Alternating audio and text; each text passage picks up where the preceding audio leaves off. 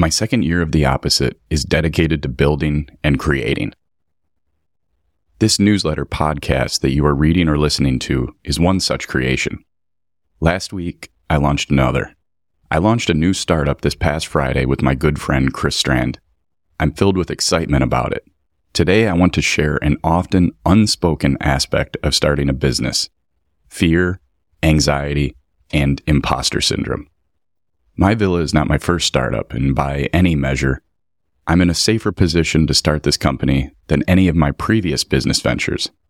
I have the support of my wife, the partnership of my close friend, a modest level of financial security, and a relatively decent social standing. But nonetheless, sometimes the fear I feel about starting this company can be almost crippling. Each day is a pendulum swing between exhilarating highs and near debilitating lows of fear and anxiety.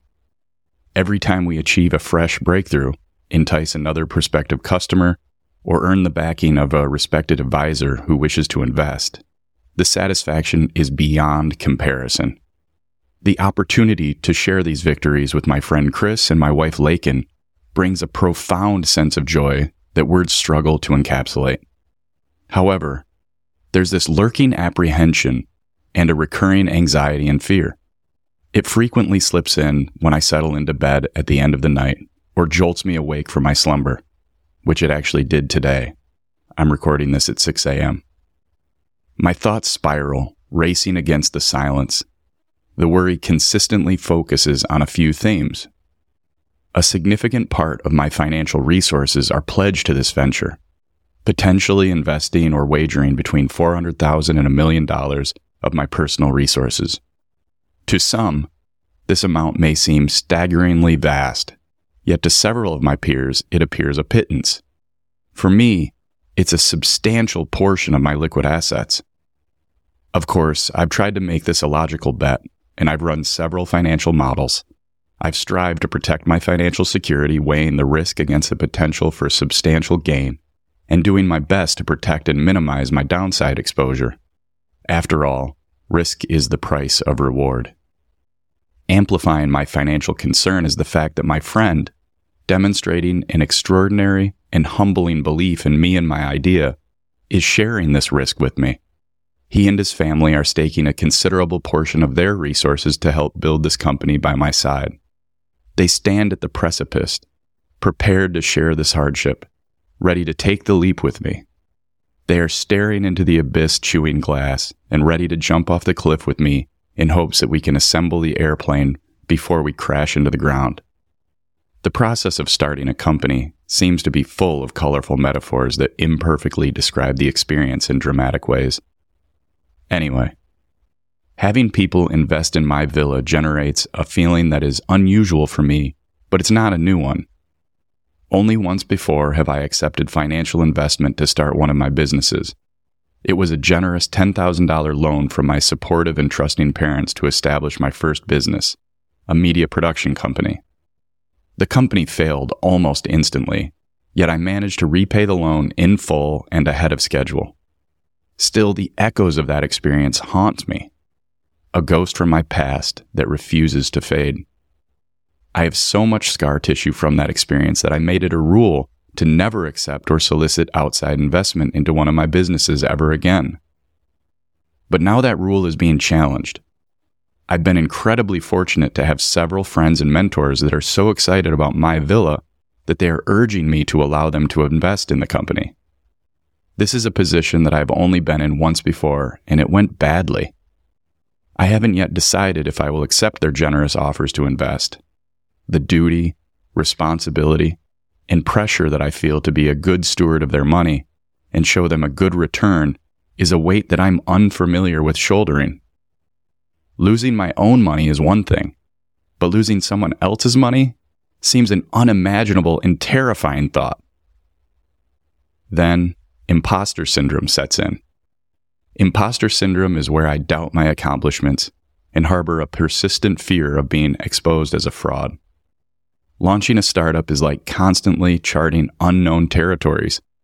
Each day ushers in a new task, a novel challenge that I've never encountered before.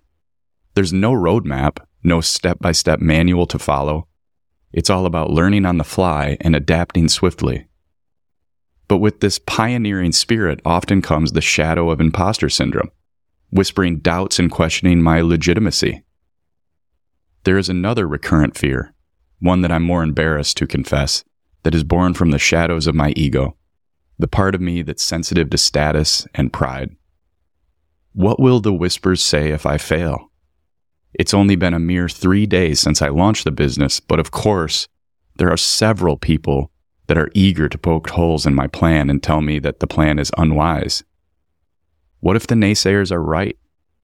What if I'm incapable of pulling this off? Will they all mock me? Will they ever vest their trust in me again? Can I shake off the social stigma associated with failure? Will my other businesses suffer because of my failure in this venture? In my heart of hearts, I recognize that these concerns are trivial. Yet this understanding doesn't stop the fears from seeping into my thoughts. I must be honest with myself and acknowledge their presence. I'm aware that the pursuit of status is a zero sum game. I know that if I play stupid games, I only win stupid prizes.